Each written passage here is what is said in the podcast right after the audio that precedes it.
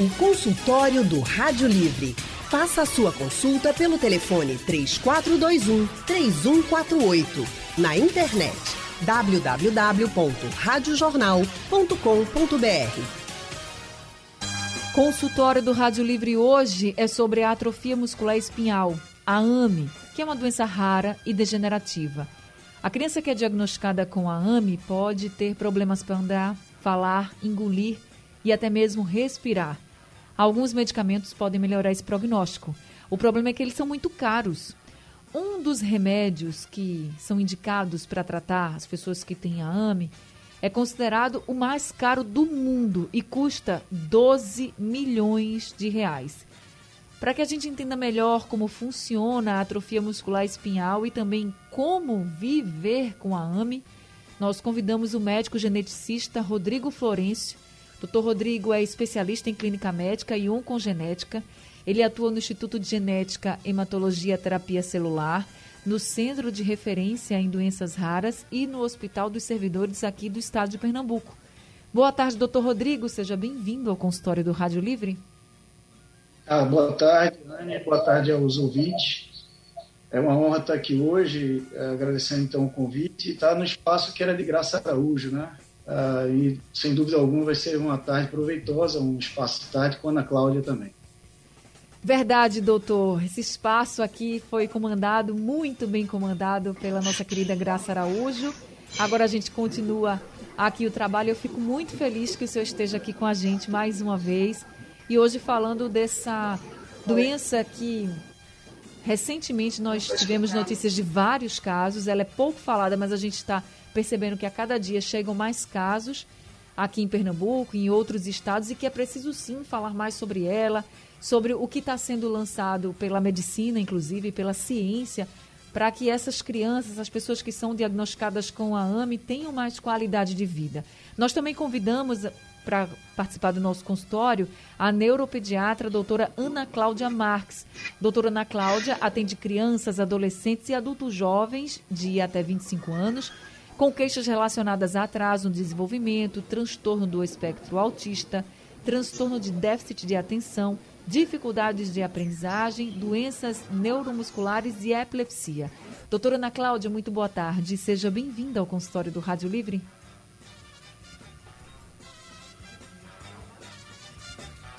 Acho que a doutora Ana Cláudia não está conseguindo nos ouvir. Eu então, acho que ela está sem retorno. Exato. A gente vai, então, começar o consultório com o doutor Rodrigo e vamos tentar restabelecer o contato aqui com a doutora Ana Cláudia. Doutor Rodrigo, a AME é uma doença genética. Eu queria que você explicasse o que, que acontece com o nosso corpo, com os genes de quem é diagnosticado com a AME.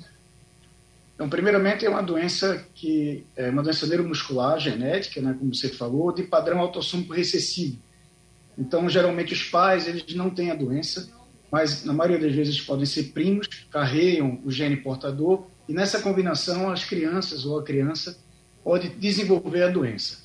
Então, é, esse padrão recessivo é, dos genes, ele em combinação podem gerar mutações ou deleções que geram esse, essa alteração do neurônio motor, de tal forma que esse neurônio motor ele não funcionante, ele gera a alteração muscular e a criança pode desenvolver a doença. Então, o que geralmente é bastante palpitante nesse assunto é que no momento que surge tratamento para uma doença tão devastadora como essa, o diagnóstico passa a ser muito importante. E a gente começa a ouvir falar. A mesma coisa aconteceu com leucemia, com câncer.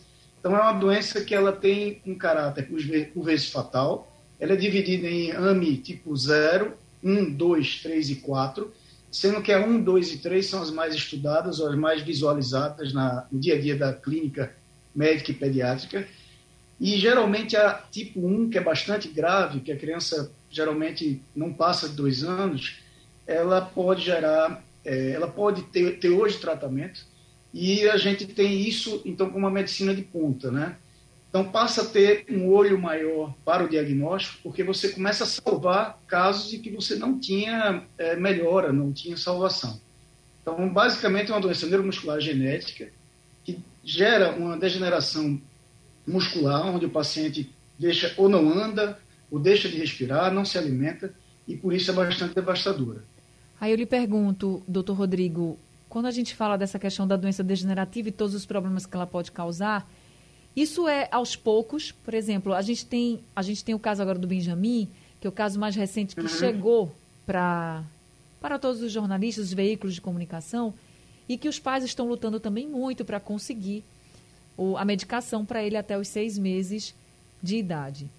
Se ele conseguir Isso. tomar essa medicação aos seis meses de idade, ele de fato pode andar, falar, porque é uma doença degenerativa, a gente sabe, e com relação, quando a gente fala de doença degenerativa, ao, lentamente você vai percebendo que as pessoas vão perdendo aí alguns movimentos. É assim que acontece também com as crianças que são diagnosticadas com a AMI? Isso, provavelmente então é do tipo 1. Isso, é, é do tipo 50% dos casos, os pais não afetados, e é uma fraqueza muscular progressiva e onde gera é simétrica, né, dos dois lados do corpo, e você vai tendo a perda progressiva, onde o paciente ele tem dificuldade de respirar. Muitos desses pacientes vão para o respirador, precisam de gastrostomia para se alimentar, e o pior, ou talvez seja a grande chance, é que a criança não perde nada do cognitivo. Então, torna-se mais emergente ainda, porque é uma degeneração consciente. Então, é algo importantíssimo o tratamento, embora seja constrangedor no país nosso, de, é, com desigualdade social absurda, a gente está falando sobre medicações de 12 milhões de reais.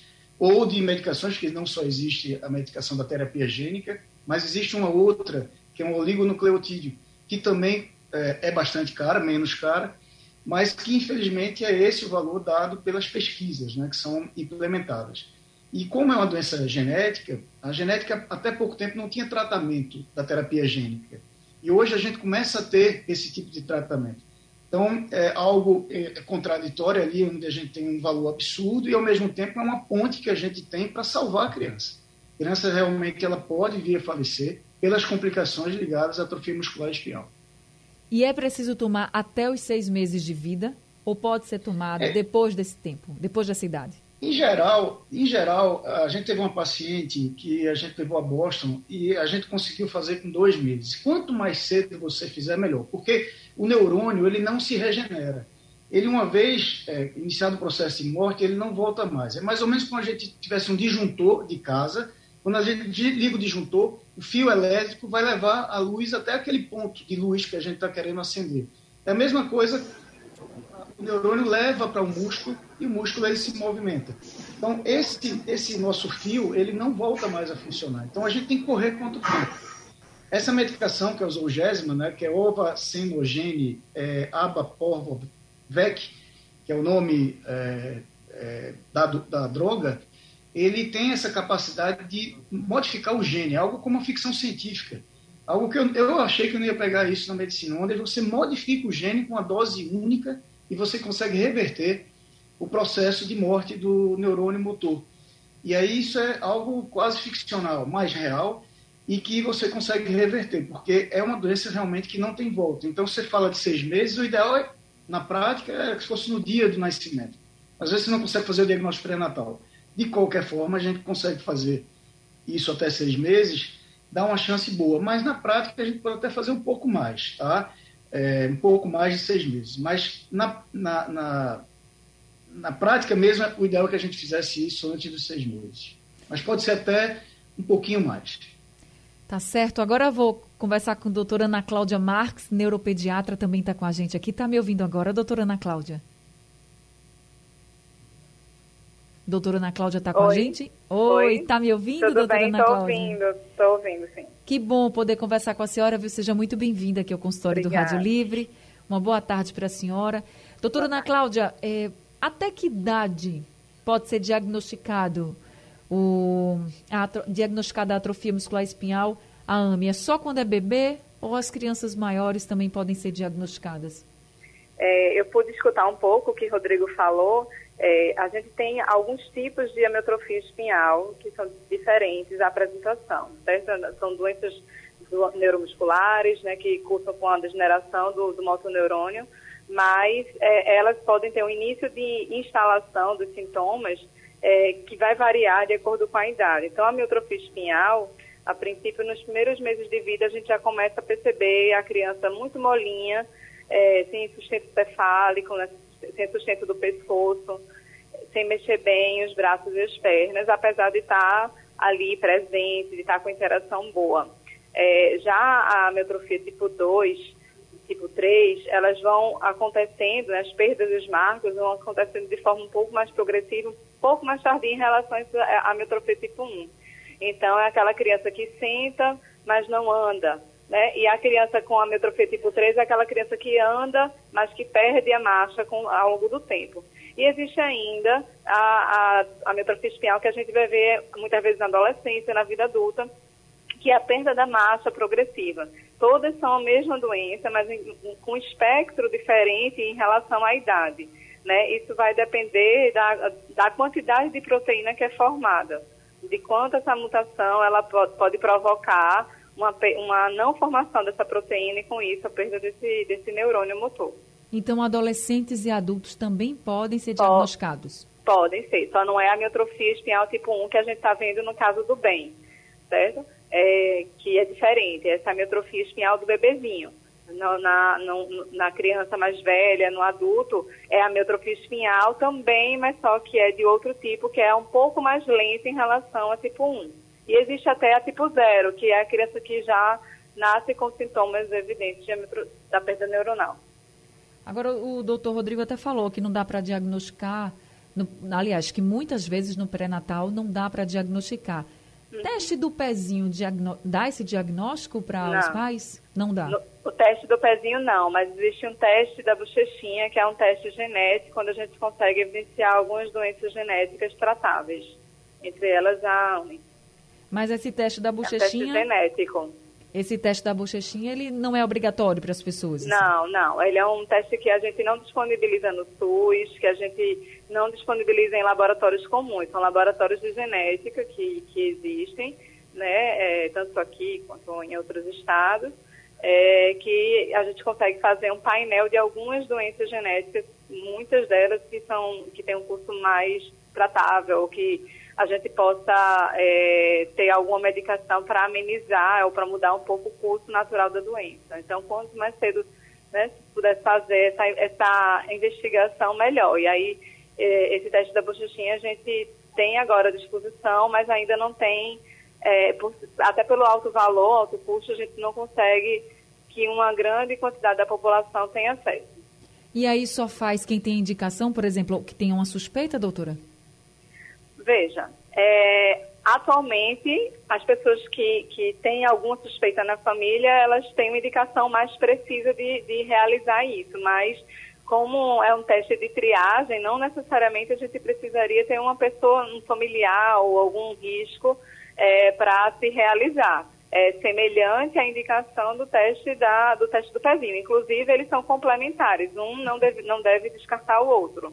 É, o teste do pezinho se faz ali na primeira semana de vida Isso. do bebê. E o da bochechinha? Quanto mais cedo, melhor. Porque Também. como são doenças... É, por que, que a gente faz o teste do pezinho nos primeiros, semanas, nos primeiros dias de vida, né? Nas primeiras semanas? Porque a gente quer identificar um problema que a gente possa é, modificar o, o, curso natural da doença. Então, existem algumas doenças que é, a gente precisa modificar algumas vezes a entrada do leite materno, certo? A gente tem que privar a criança de algumas situações para que não desencadeie o problema. Então, quanto mais cedo a gente identifica, menor o risco dessa criança ter um problema neurológico que seja irreversível. O consultório do Rádio Livre hoje está falando sobre a atrofia muscular espinhal, a AME, que é uma doença degenerativa e que pode matar. Para a gente ter uma ideia, a AME é uma doença que atinge aproximadamente um em cada 10 mil nascidos vivos e é a principal causa genética de mortalidade infantil. Nós estamos conversando sobre a AME com a neuropediatra doutora Ana Cláudia Marques e também com o médico geneticista Dr. Rodrigo Florencio. Um dos tratamentos, como o Dr. Rodrigo mesmo colocou, no caso mais grave da AME, é o uso do medicamento Zolgensma, que é o remédio mais caro do mundo. Esse remédio custa aí 12 milhões de reais, não é disponibilizado pelo SUS, mas a Comissão de Seguridade Social e Família da Câmara dos Deputados discute dois projetos de lei sobre o tratamento da atrofia muscular espinhal no SUS.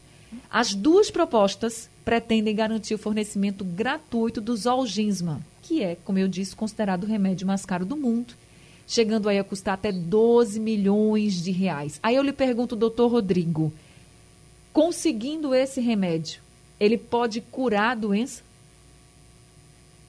É, o, uma coisa que eu falei que é uma, dentro da modernidade que a medicina está oferecendo, na genética médica, ou terapia gênica, principalmente essas doenças neuromusculares, entre outras, neurogenéticas, essa possibilidade de tratamento via terapia gênica.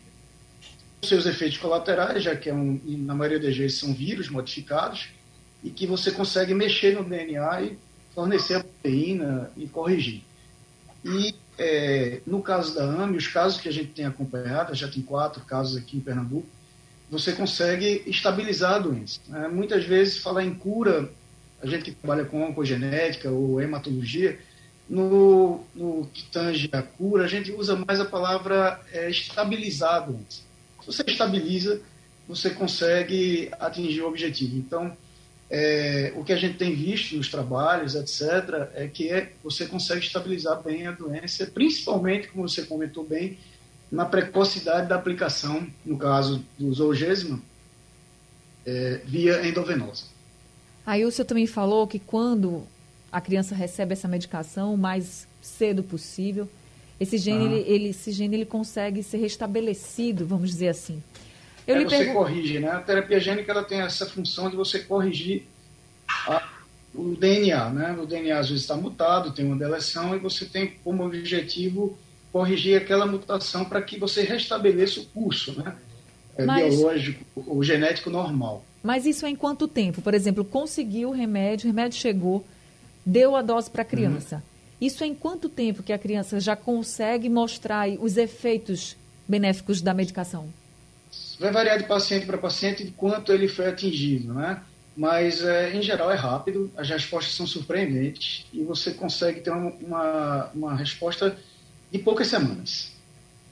Bem, a gente está com um ouvinte aqui com a gente, o Andrade Rio Doce está ao telefone. Andrade, muito boa tarde para você. Seja bem-vindo ao consultório do Rádio Livre. Boa tarde, querida Anne Barreto.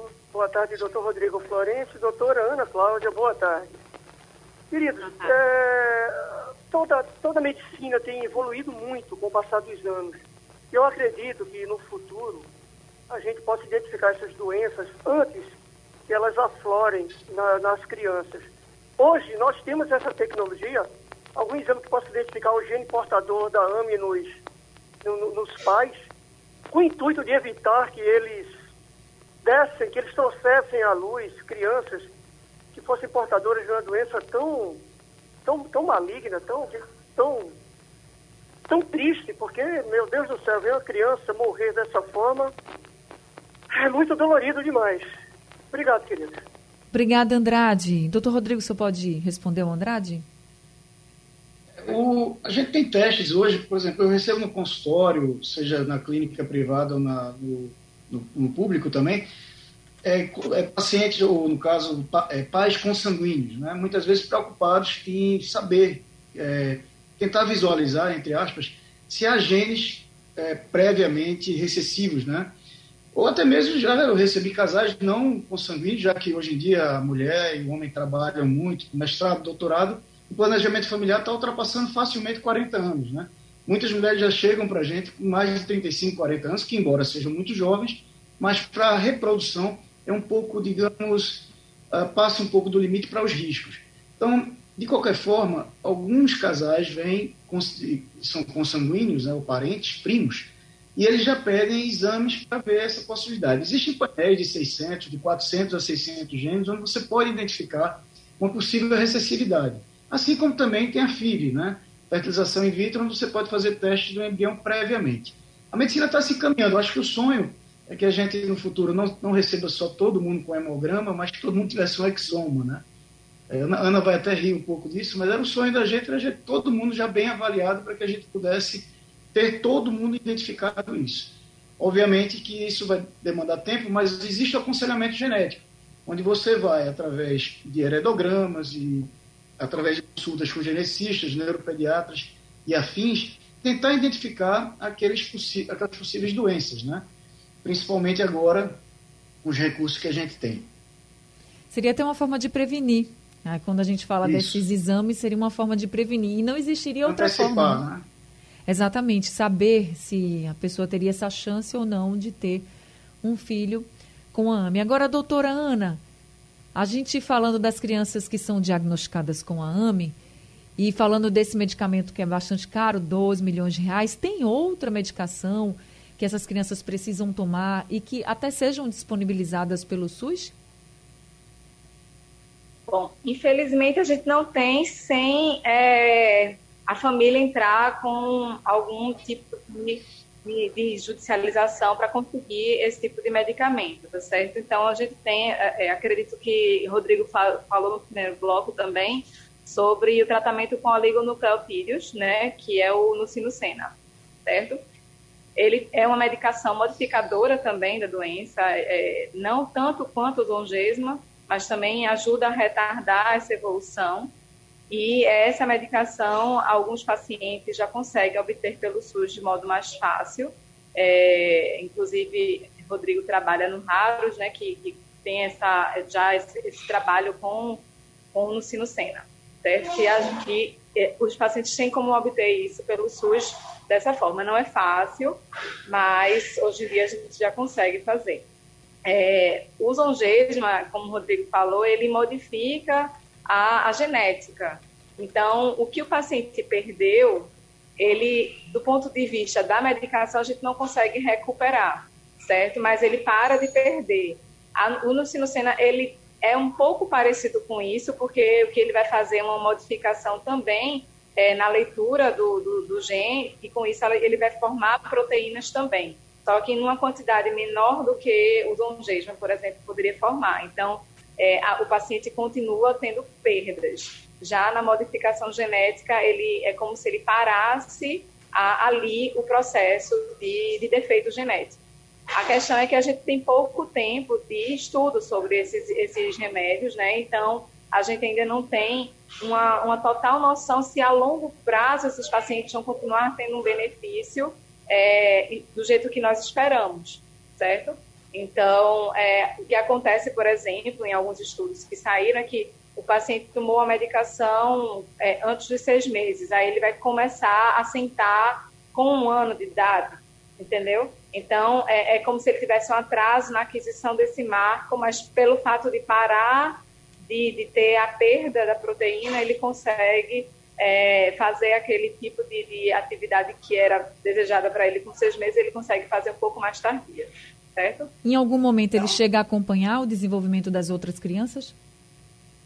Então, como a gente tem pouco tempo ainda de estudo, é, a gente não tem como dizer, dar essa informação de modo tão preciso, né? Mas, assim, o que ele perdeu, ele não consegue é, ganhar completamente. Então, ele teve perda de neurônios. Vamos dizer, se a criança ela aplica a medicação com seis meses, ela teve seis meses de perda neuronal.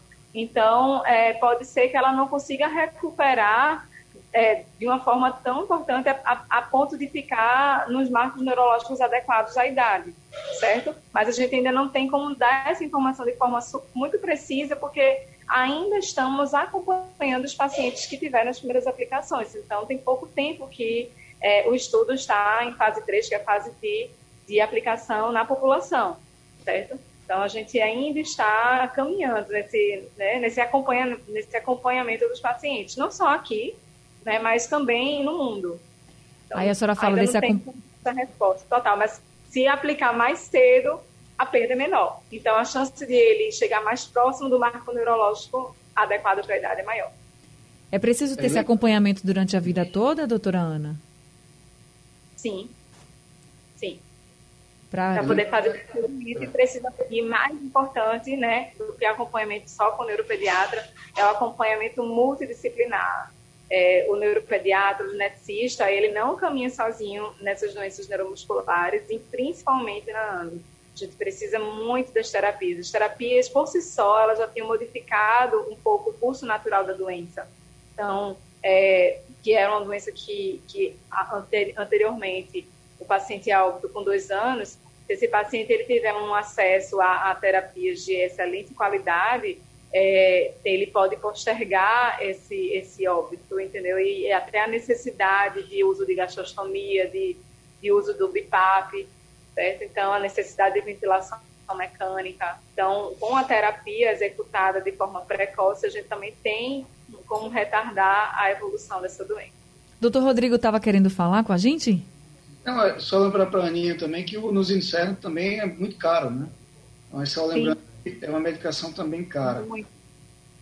Então, infelizmente, é, são medicações é. caras, necessárias, essenciais, na verdade, e que o SUS não disponibiliza. E se você está se perguntando agora por que então não há essa urgência, a grande discussão é: é muito cara, vai sobrecarregar, por exemplo, o governo, as secretarias de saúde públicas, mas a gente está falando de uma medicação que pode salvar a vida de uma criança. E não só salvar a vida dessa criança, mas fazer com que ela viva e viva bem, mesmo com esse retardo, vamos dizer assim, que ela não vai acompanhar eh, todos os marcos neurológicos de outras crianças, mas ela vai poder andar, ela vai poder respirar, ela vai poder falar, que em muitos casos as outras crianças que não tomam não, não conseguem. Infelizmente, a gente não tem isso no público e, como a doutora Ana Cláudia colocou, muitas vezes só quando as pessoas entram na justiça e aí conseguem. Mas aí, doutor Rodrigo, é também outro desafio, porque são as mães e os pais lutando por esse dinheiro e esse medicamento que é muito caro, e lutando também contra o relógio, porque, como o senhor colocou, quanto mais cedo, mais eficiente é o efeito da medicação, né? É, sem dúvida, a Ana falou muito bem, é, a gente precisa da celeridade mesmo a, ao tratamento, né? E a gente fala num país de uma desigualdade social absurda, né? E chega a ser até um contrassenso a gente está comentando isso. Mas a medicina vai caminhar para isso. A terapia gênica vai ser uma realidade, é uma realidade para hemofilia, para talassemia, para algumas doenças leucêmicas. E a gente vai ter que conviver, vai ter outros exames, entre aspas, que a gente vai se deparar, tanto nas doenças raras como também doenças não tão raras. Então, acho que isso vai ser um debate e é excelente esse espaço para conversar sobre neuropediatria e genética, porque a gente se depara quase que diariamente, não, diariamente com doenças envolvendo alterações cromossômicas, é, mutações, deleções, e a gente vai estar o tempo todo rondando esse assunto. E é, é sem dúvida alguma, uma, uma das patologias que representa bem isso nesse momento. Doutor Rodrigo, a gente está finalizando aqui o consultório, mas é, a gente vem percebendo que muitos casos estão aparecendo de AME. O senhor também percebe isso? Há realmente um crescimento ou não é impressão é. de quem está de fora, de quem não acompanha? É, medicina é estatística, né? A medicina se trabalha em cima de, de números é, quando a gente estuda ela. Ah, na prática, eu acho que quando surge uma medicação ou um tratamento efetivo é, e multidisciplinar que já havia, você tornando isso capaz de salvar vidas, você começa a diagnosticar mais. Essa mesma impressão que a gente trabalha com oncologia tem. Diagnóstico de mieloma aparece mais, a gente tem diagnóstico de leucemias também mais difíceis, aparece mais, porque você começa a ter tratamento. Eu acho que na prática, obviamente, você vai ter um desenho aí das estatísticas que vão se mexer de acordo com a etnia. Naturalmente, existe a genética de populações que você tem essa dança normal, e você vai ter variações, né? Ah, é, de 7 a 10 é, bebês a cada 100 mil. É 7 a 10 já abre aí né, 30% assim, de diferença. Mas eu acho que, na verdade, é o, a sede do diagnóstico pelo fato de você deparar com aquela hipotonia, o controle cefálico diminuído, o choro fraco, tosse fraca, isso se populariza mais. O pediatra ou o clínico, enfim, começa a tentar diagnosticar. Os exames estão aparecendo com mais facilidade. No Raros, a gente já tem acesso ao laboratório que faz o exame, então a gente consegue fazer o aconselhamento genético, o heredograma, e esse desenho faz com que você torne mais fácil o diagnóstico. Os casos não ficam passando batido, porque antigamente, às vezes no interior, às vezes na capital, os pacientes faleciam e a gente não tinha diagnóstico, porque não tinha o teste genético. Hoje o teste genético propicia isso. Aí dá a impressão, a, talvez, de que esteja mais diagnosticado. Mas isso, com o tempo, a gente vai ver, porque os trabalhos vão mostrando isso. Tá certo, é, a gente. gente também está fazendo muita busca ativa. É, é. Né? Então, assim, é, muitas vezes a gente vai para o interior para poder fazer diagnóstico. Mutirões, né, Aninha? Mutirões. Então, é, isso termina é, ajudando, auxiliando. E, e, lembrando que, como é uma doença recessiva, como o Rodrigo falou, é, ela tem uma relação maior com consanguinidade. Então, quanto menor o local, quanto, mai, quanto maior o risco de você ter casamentos consanguíneos, maior é a chance também de, de nós termos doenças que são desse tipo, né, recessivas. É, porque para seu pai e a mãe ter o, o gene para poder provocar o, a, a, mutação na, na criança certo? Então, tem isso. É muito importante o, a disseminação desse conhecimento, principalmente no interior do país, em cidades menores. Isso. Onde a gente pode ter mais esse tipo de, de, de doença. Tá certo. Doutora Ana, muito obrigada por esse consultório, pelas orientações e parabéns pelo trabalho. Obrigada. Até mais. Até a próxima oportunidade aqui no consultório. Doutor Rodrigo, também muito obrigada por todas as orientações, doutor Rodrigo. Parabéns pelo trabalho. Eu queria que o senhor deixasse um contato do Raros para as pessoas que estão nos ouvindo agora. Ah, eu deixa eu só buscar aqui que eu estou sem o telefone do Raros, mas eu vou passar do nosso consultório, é o 3877-8561. 3877-8561 e aqui, é daqui que eu indico mesmo uh, o telefone. Mas o Raros fica dentro do Hospital Maria Lucinda, de fácil acesso, que é o antigo Hospital Infantil. Eu agradeço muito pelos. Né, um beijo para Ana e fico à disposição para futuras intervenções. Seja sempre muito bem-vindo aqui com a gente, viu? Muito obrigada. Gente, consultório do Rádio Livre está terminando. Produção de Gabriela Bento no site da Rádio Jornal Robert Sarmento. Trabalhos técnicos de Big Alves, José Roberto Camutanga e Sandro Garrido. No apoio Valmelo, a direção de jornalismo é de Mônica Carvalho. Sugestão ou comentário sobre o programa que você acaba de ouvir, envie para o nosso WhatsApp 99147 8520.